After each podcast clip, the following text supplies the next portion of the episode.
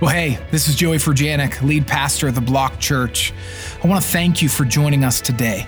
It's an honor to share this time together with you. We hope this message will touch, impact, and transform your life and help take us one step further on our journey to revive every block. Great to see all of you. So glad you're with us. Want to welcome our online family and all of those at our physical locations. Hello, glad you're with us. My name is Joey. I'm the lead pastor right here, and uh, we're just excited, man. We're about to dive into God's Word. How many of you enjoyed and were convicted and challenged last week over the message? Okay, a few people. That's not encouraging to me. But uh, maybe that just means God got to your heart last week. Maybe that's what it was, all right? But uh, we're, we're in a series called POV, Point of View, and we're studying the words of Jesus. We're doing this all the way through Easter. What a great, great series to invite somebody. So, so if you if you didn't invite, invite somebody next week. Uh, we're talking about what Jesus said. A lot of things that Jesus said that are a little bit like whoa, controversial. Uh, we'll get into that a little bit this week, uh, and so that's what we're doing. And uh, next week, everybody say next week. Next week, your location pastor is preaching live at your location. All right, and so that's exciting. Uh, and uh, the location pastor at the Northeast is a Cowboys fan. And uh, I, I'm just going to tell you right now. If any of our location pastors, including that one, show up in any sort of uh, uh, paraphernalia like this, okay, uh, there will be consequences. Just warning you. I am warning you still the boss. Okay, so all right, let, us dive in. Let's dive into God's word. Um, I have, uh, I, I, love when I say that and then I go tell a joke or something, but here we go. Uh, so I have a few items in this basket. Uh, I have a Spider Man bear. This is a Build a Bear. Thank God my, uh, my mother in law bought this. Otherwise, uh, it would have been the last bear we bought. But uh, anyway, this is uh, my son's bear. He's five years old. He, he, he goes to bed with him. I got to tuck him in. And my son named him, and he named him Barry. Isn't that so funny? Cute, Barry. And Maverick is is uh, quick to make sure Barry does not wear his shoes in bed. And uh, we've been teaching him manners. You know, a lot of you walk into my house with your shoes on, but hey, Derek, but the but the bed is. The bed, the bed is a different place. So, so this is this is Barry, and uh, he's with us. And then I also brought um, I brought something really kind of sentimental for me today. There we go, Bear. Okay, Barry. And then I brought, so this is uh, when I was a baby. My, I think uh, my mother or my grandmother found this, uh, and this was my chicken blanket, okay? Um, but uh, somebody was quick to point out that uh, I've been calling this uh, my chick blanket my whole life, but I think there's ducks on here. so you find out things later on in life and it really messes with you. But i used to i used to take this thing everywhere. I would hold it between my two fingers. And uh, I, I, actually like feel the memory of that. And uh, anyway uh, and so no i'm healed. I'm healed. Okay so then uh, i would also take monk monk everywhere. Now monk's dressed um, and uh, but what, what's crazy about this is uh, chicken monk is what we call them i call them almost 40 years old.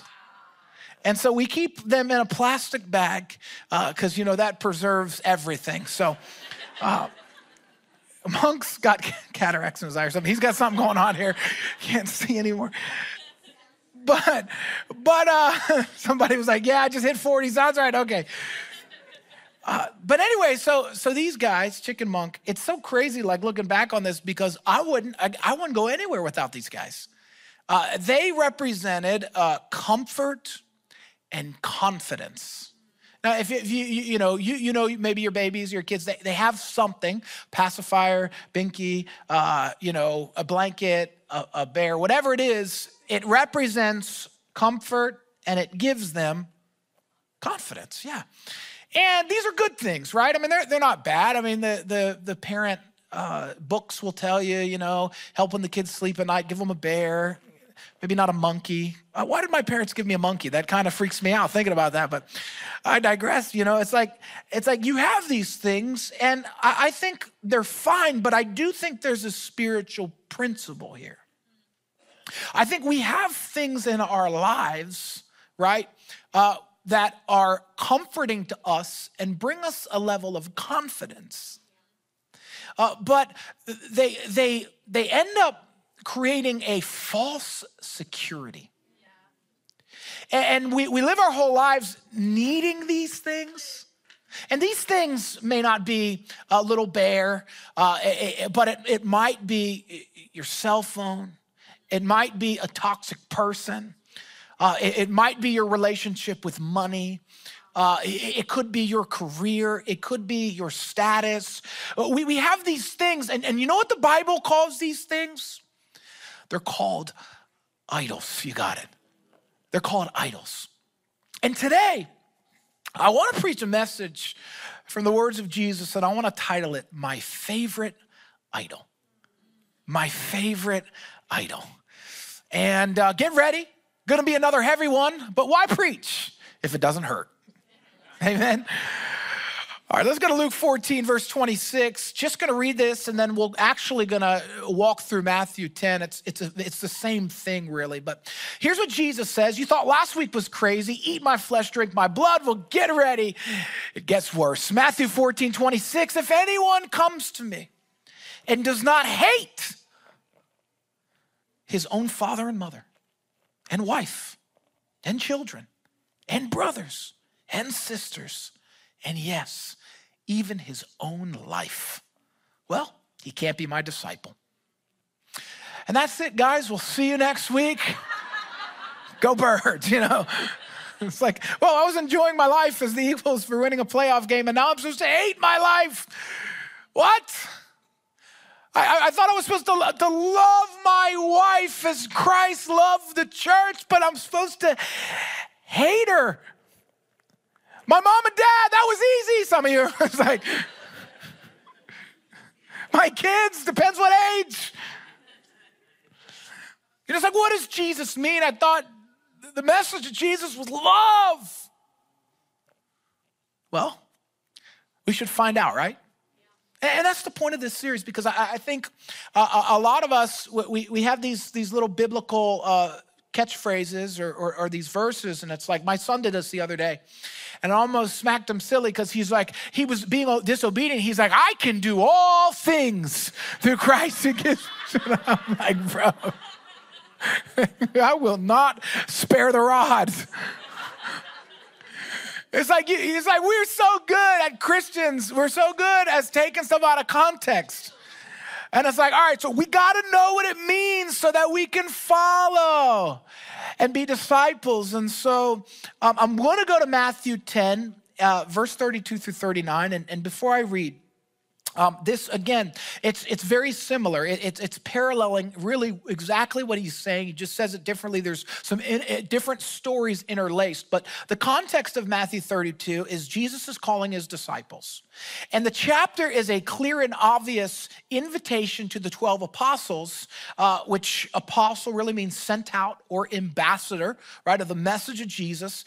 Uh, but but but it's also really Christ's voice to the disciples disciples on the fringe, uh, meaning uh, that while you may not be one of the 12 apostles or, or 12 disciples, uh, you are one of the thousand disciples uh, that might be at the block church today. Or you're online and and you stopped and, and you saw this like like if you call yourself a follower of jesus you're a disciple th- this is relevant to you and so the context here is Jesus gives them like five things basically before we read. He's like, hey, I give you authority to go cast out demons, heal the sick, uh, and, and uh, see people be healed. He says that.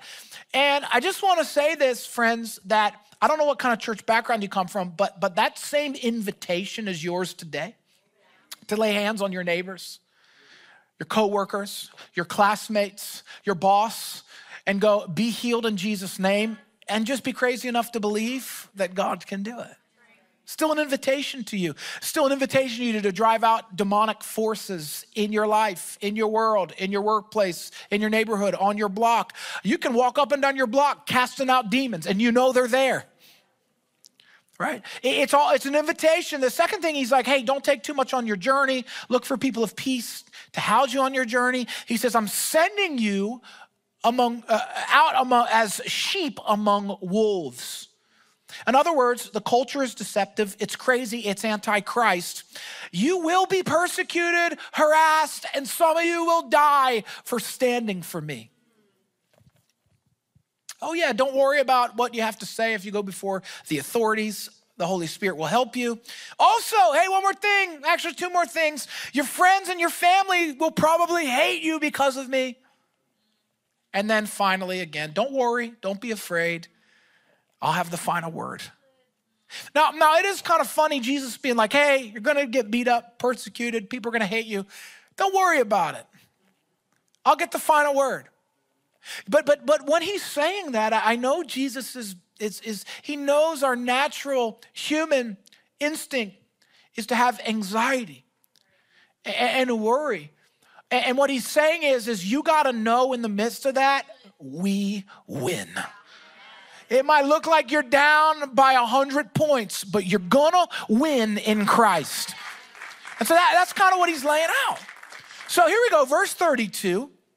Bible says, Everyone who acknowledges me publicly here on earth, I will acknowledge before my Father in heaven.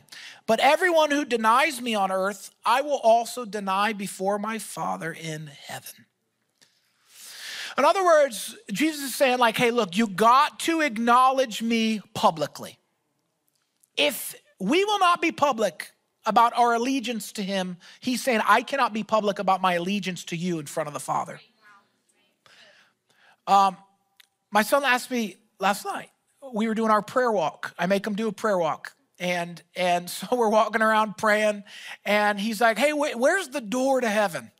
And I said, Oh, son, Oh, there's no door. You're asking the wrong question. It's not about where, it's about who.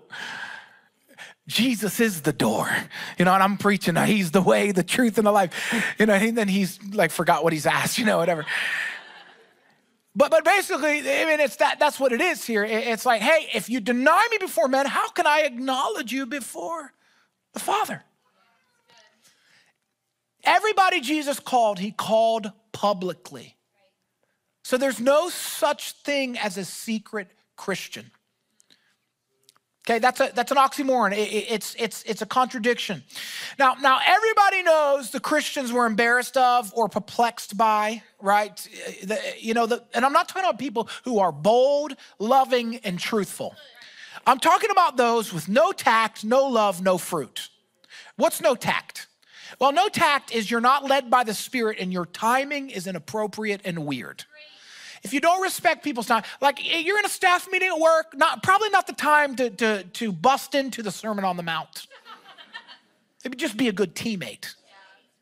Okay. But there is a moment, there is a time.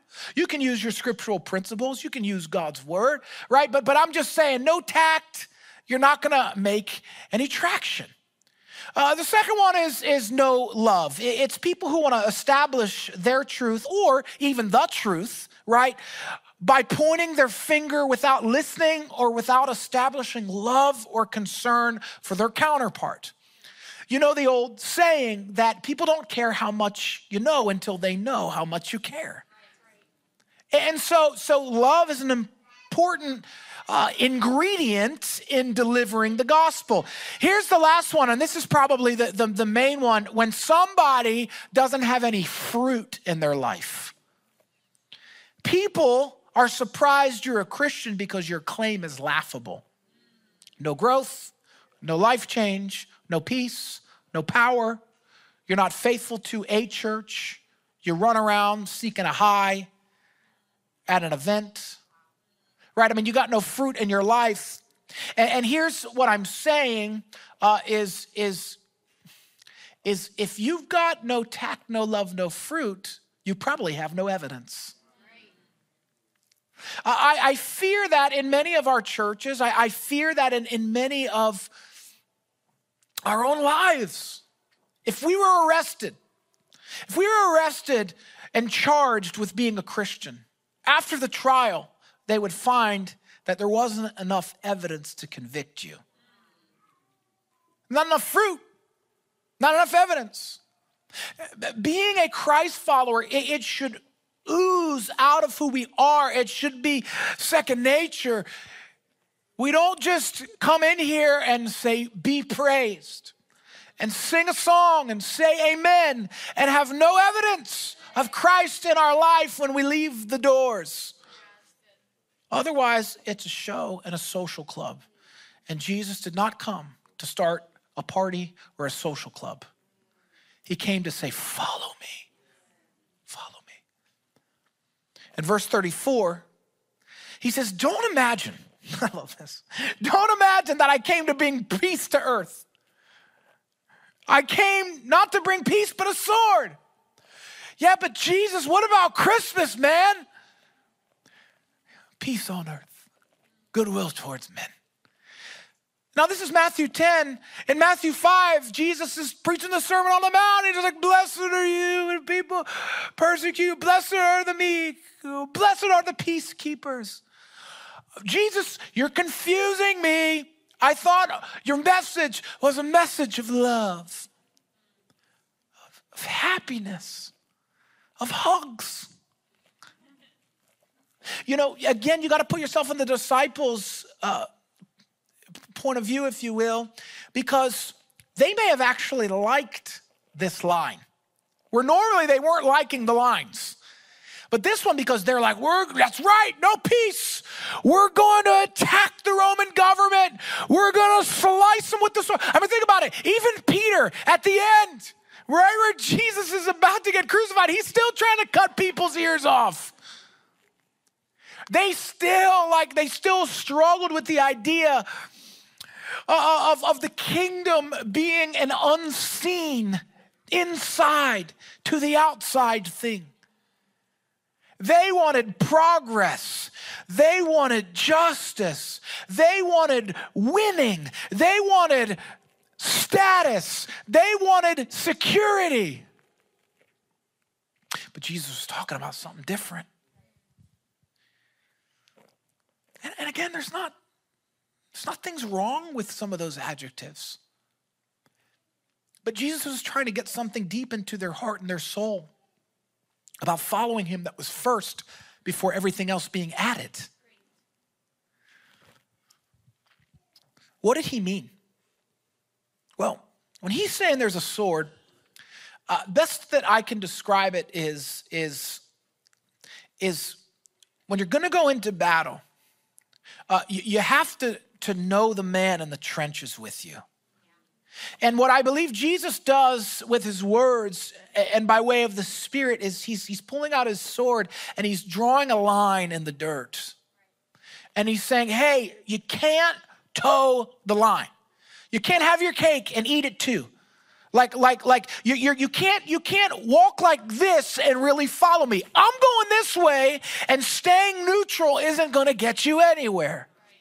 And so what, what we're doing is, is, is when I say that I, I didn't come to bring peace per se, I came to draw the sword. What I'm saying is, is there has to be a radical, all-in commitment to me. Because I made a radical, all-in commitment to you. There was nothing peaceful about the cross. And there won't be anything peaceful by you making a decision to say, okay, I'm walking away from something else so I can walk towards you. Jesus is saying, peace that surpasses all understanding comes to the believer once the believer follows. Once the believer is grabbing tightly to Jesus because he's made a decision to follow, well, at some point, then you're going to experience the peace in the middle of the storm. But if you're toeing the line and you're making yourself happy and comfortable and bringing yourself security, at some point it's all going to fall apart.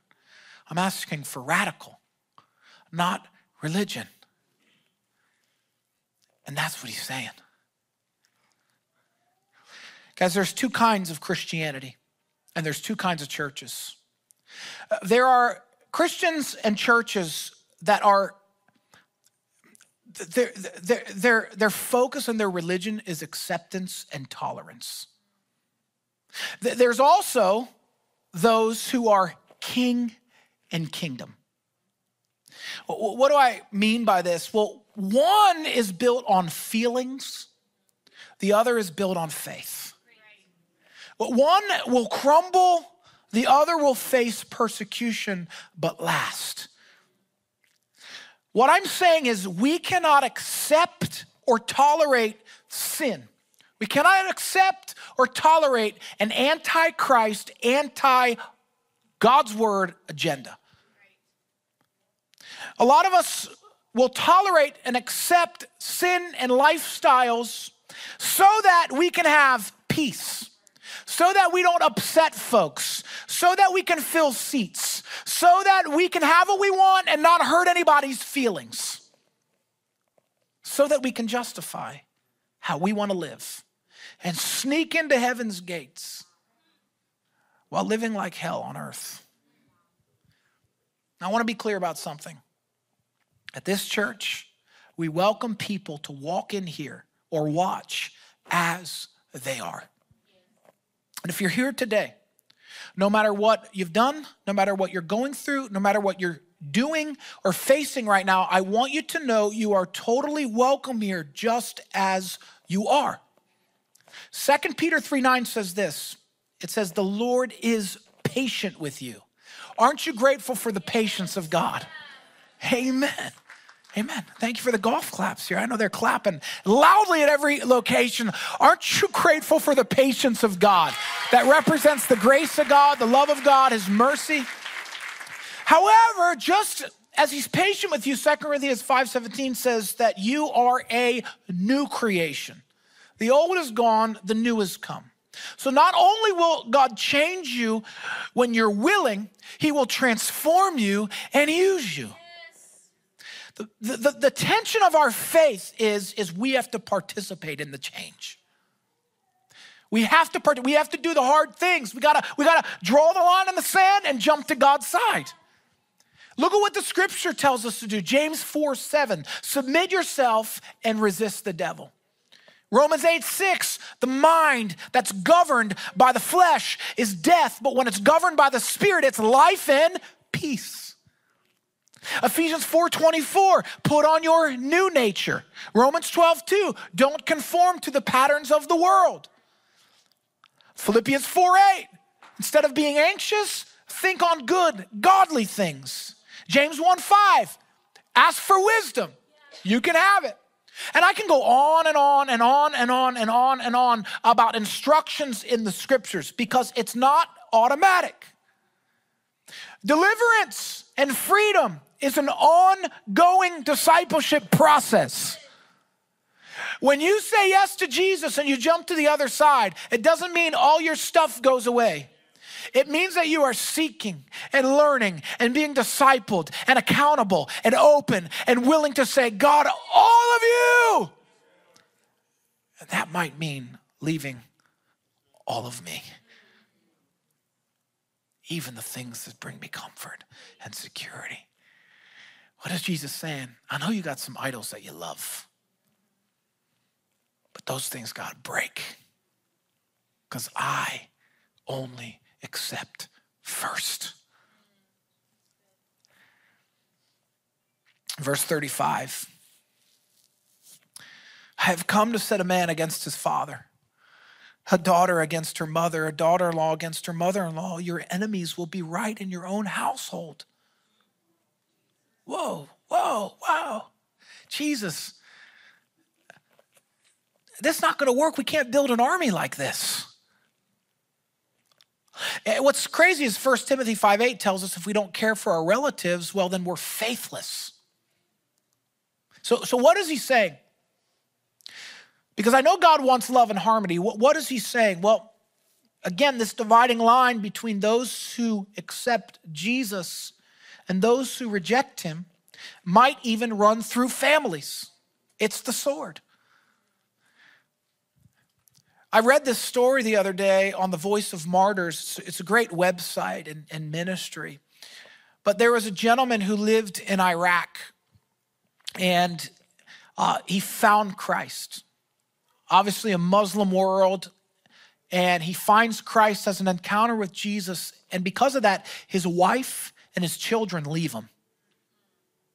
Then, after that, his, his family, his brothers, they beat him. Then he's imprisoned and they try to torture him back into Islam. So he moves away from Iraq, I think, to Kurdistan to get, get away from it. But, but the lingering effects, the ongoing chronic sickness and illness from the pain and how he was beaten lingers with him today. And I think about this story and I, I try to translate it to us because at this point, at this point, and at least in our American culture, you may not be beaten for your faith. You're, you're probably safe still in that regard. I wouldn't put it past the crazy world to live in that at some point you will be persecuted. But I want to translate that to our lives because the reality is is your decisions to truly follow Jesus and radically follow him it might create some serious conflict between some of your family and your friends what I mean by that? Well, well, some of you, you might get to a point in your journey with Jesus where you know, I just can't party like that anymore. I, I just can't go to those places anymore. Well, in your journey with Jesus, you might be like, hey, you know what? I, I just can't spend the money on that stuff anymore. And when I say can, it's kind of like I don't want to. This is not for me anymore. I've some of you are gonna be like, I decided to do something different with my life. I know, I know this was the family plan. I know I was supposed to take over the business. I know I was supposed to be a lawyer. Uh, I know I was supposed to be a doctor, but but something is speaking to me, and God is asking me to, to follow Him and to shift into a different direction. That's not for everybody, but it could be for somebody. Your parents, your family, like, why are you living in Philadelphia? Because God asked me to. Well, we're not going to support you if that's what you want to do. Well, Jesus is going to support me. Some of you might quit college and go to TBSL or our School of Leadership, or, or some of you might change careers, or some of you might start a nonprofit. I, I think there's some of us who we're, we're business folks and we, we make a lot of money, but God might be calling us to, to, to start a nonprofit or, or work at a church or, or, or, or go volunteer more of our time. I don't know what it is for you. I'm not telling you, I'm telling you the voice of God will beckon you. Some of you are like, I'm going to give this amount to build God's house. And the spouse might be go, you're crazy. What about this? What about that? And you're going, no, but I, but, but my, I seek first the kingdom. He's my treasure. I don't know what it is for you, but all of us have idols. Which one will break? And who will we follow? He goes on to say, in verse 37, and this is the parallel verse. He says, If you love your father or mother more than you love me, you're not worthy of being mine. Or if you love your son or daughter more than me, you're not worthy of being mine. Ooh, that's a tough one. I mean, I love my kids. But when we go back to Luke 14, 26, and, and, and it's similar, right? It's similar in the NIV, the ESV, KJV, NKJV, uh, really any of the translations, and, and you can put this back up on 14, 26 of Luke, right? If anyone comes to me and does not hate his family, cannot be my disciple. How do we reconcile this? What, what is he saying? Well, well, the great theologian Charles Spurgeon, he, he, he, he creates a picture like this. Okay, from right here to right here, what would you call this? It's a gap. And, and the picture that he paints and, and what many believe and what many understand about what Jesus is saying is, is, is for a lot of us, like like God in our list of priorities, He's like here, and other things are here, and other things are here. And God sometimes is first when it's convenient, but He's not first when He's not. And if I've got to make a financial sacrifice or a career sacrifice or a decision sacrifice, or if I've got to be inconvenienced, like God just fits where I can fit Him like a puzzle piece. But God is not the puzzle piece, He's the board in which you put the pieces on. And the, what the, the word hate actually means a gap. It's like if you love anything like remotely close, like if this gap gets closer, you're doing the wrong thing. Like this is a problem. This these things over here that's moving closer to God, they are idols. And what Jesus is saying is draw near to me, draw near to me, get to know me, love me, and keep moving the gap, keep making the gap larger so that I'm first.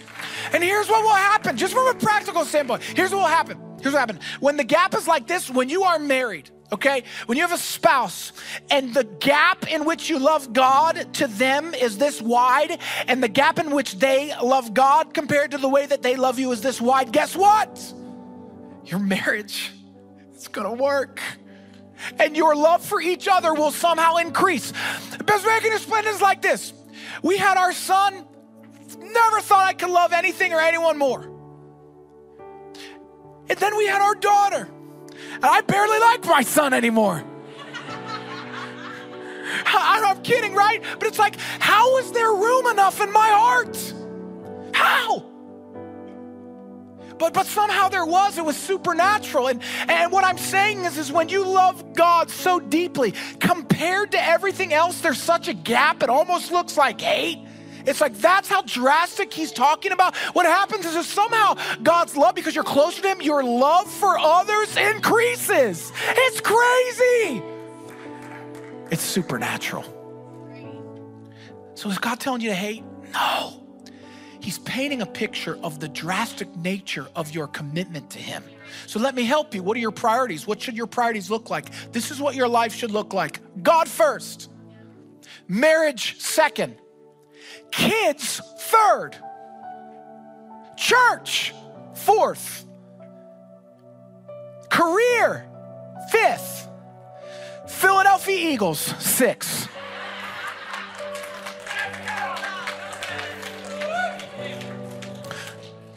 And when it's a different season, Philadelphia fill in the blank six. But many of us, our priorities are out of whack. It's, it's pleasure. You know why? Because the pleasure represents security. It's, it's, it's, it's children before my spouse because my marriage is rough and we're just kind of here because we got here and so I put the children here, and my priorities are out of whack, and because I don't want to deal with fixing it. And friends, love is not a feeling, love is a choice. Love is a verb. And so I prioritize not based on feelings, but based on worth, based on choice, based on principle. The greatest danger of idolatry, friends, comes not from what is bad, but from what is good. The greatest danger to the best comes from second best. Jesus must be first. And in verse 38, as I close, he says, If you refuse to take up your cross and follow me, you are not worthy of being mine. If you cling to your life, you'll lose it, but if you give up your life for me, you will find it. Look, think, I think because in the West we enjoyed hundreds of years of Christian blessing, we have forgotten Christian sacrifice. That's not bad. This is the paradox of faith. Blessing follows principle. God's principles, it results in God's favor and God's blessing. And so we've had that in the West. But, friends, the next level of your faith comes with a deeper level of faith and sacrifice. And so, because we've, we've lived in, in this comfort zone of, of Christianity, it's real hard for us to lay down our identities. It's real hard for us to lay down our careers. It's real hard for us to prioritize the kingdom. And, and Jesus here is going, hey, you've got to take up your cross. What does that mean? When the disciples heard this, this was the first time Jesus referenced the cross. And so they were like, whoa, whoa, what are you saying? Because they knew what the cross implied. They knew that taking up your cross meant one thing it meant death. One thing. It was not, when Jesus says, take up your cross, it doesn't mean, oh, I'm taking up my cross, it's been a bad day. No, it, it literally means my only hope for life is resurrection. It means when I take up my cross, it means no turning back. It means when I take up my cross, I am willing to die. I am willing to suffer. I am willing to fill in the blank. I am willing to do whatever it takes to make Jesus first priority. I'm willing to look like a fool. I'm willing to give up my career. I'm willing to sow seeds. I'm willing to sacrifice. I'm willing to worship when nobody else is. I'm willing, to, I'm submitted, I'm surrendered. That's what taking up my cross is. And the honestly, the only way we succeed is through resurrection. The only way we succeed is if Jesus succeeds in us through us. We to live we die. That's it. To live we die. We, we submit everything. And I'm not saying that your ongoing life of the things you do and, and what, what you're a part of, that you got to surrender it. What I'm saying is, is everything is always on the table. God, you want this? You want what's in my bank account? You want my time? You want you want me to you want me to offer this? You, you want this this relationship? You, you want this friendship? Like like God, what, what are you asking me to do? Do I need where where do you want me, God? And I'm just following and I'm staying apprised to its voice and I'm listening and I'm going and I'm doing and I'm surrendered, I'm submitted, I'm enjoying, I'm finding pleasure in the kingdom. But when he asks, even though it hurts, I take up my cross because it's dead men who don't sin. It's dead men. It's dead men who don't have an opinion on what the way things should be other than the scriptures and the word.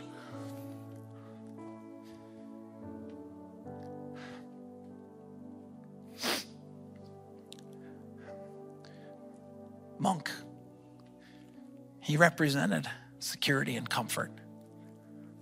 And it was fine for a time. But when I'm a child, what do I do? I drink milk. I, I, I, I play with toys. I, I hold tight little bears, little monkeys, little blankets. But when I grow, I eat meat. When I mature, I graduate from childish things. And some of us today, need to break and lay down the idols so that we can graduate from glory to glory, from faith to faith, from childlike to maturation. What idols in your life? What comforts might God be calling you to lay down so you can follow Him all the days of your life?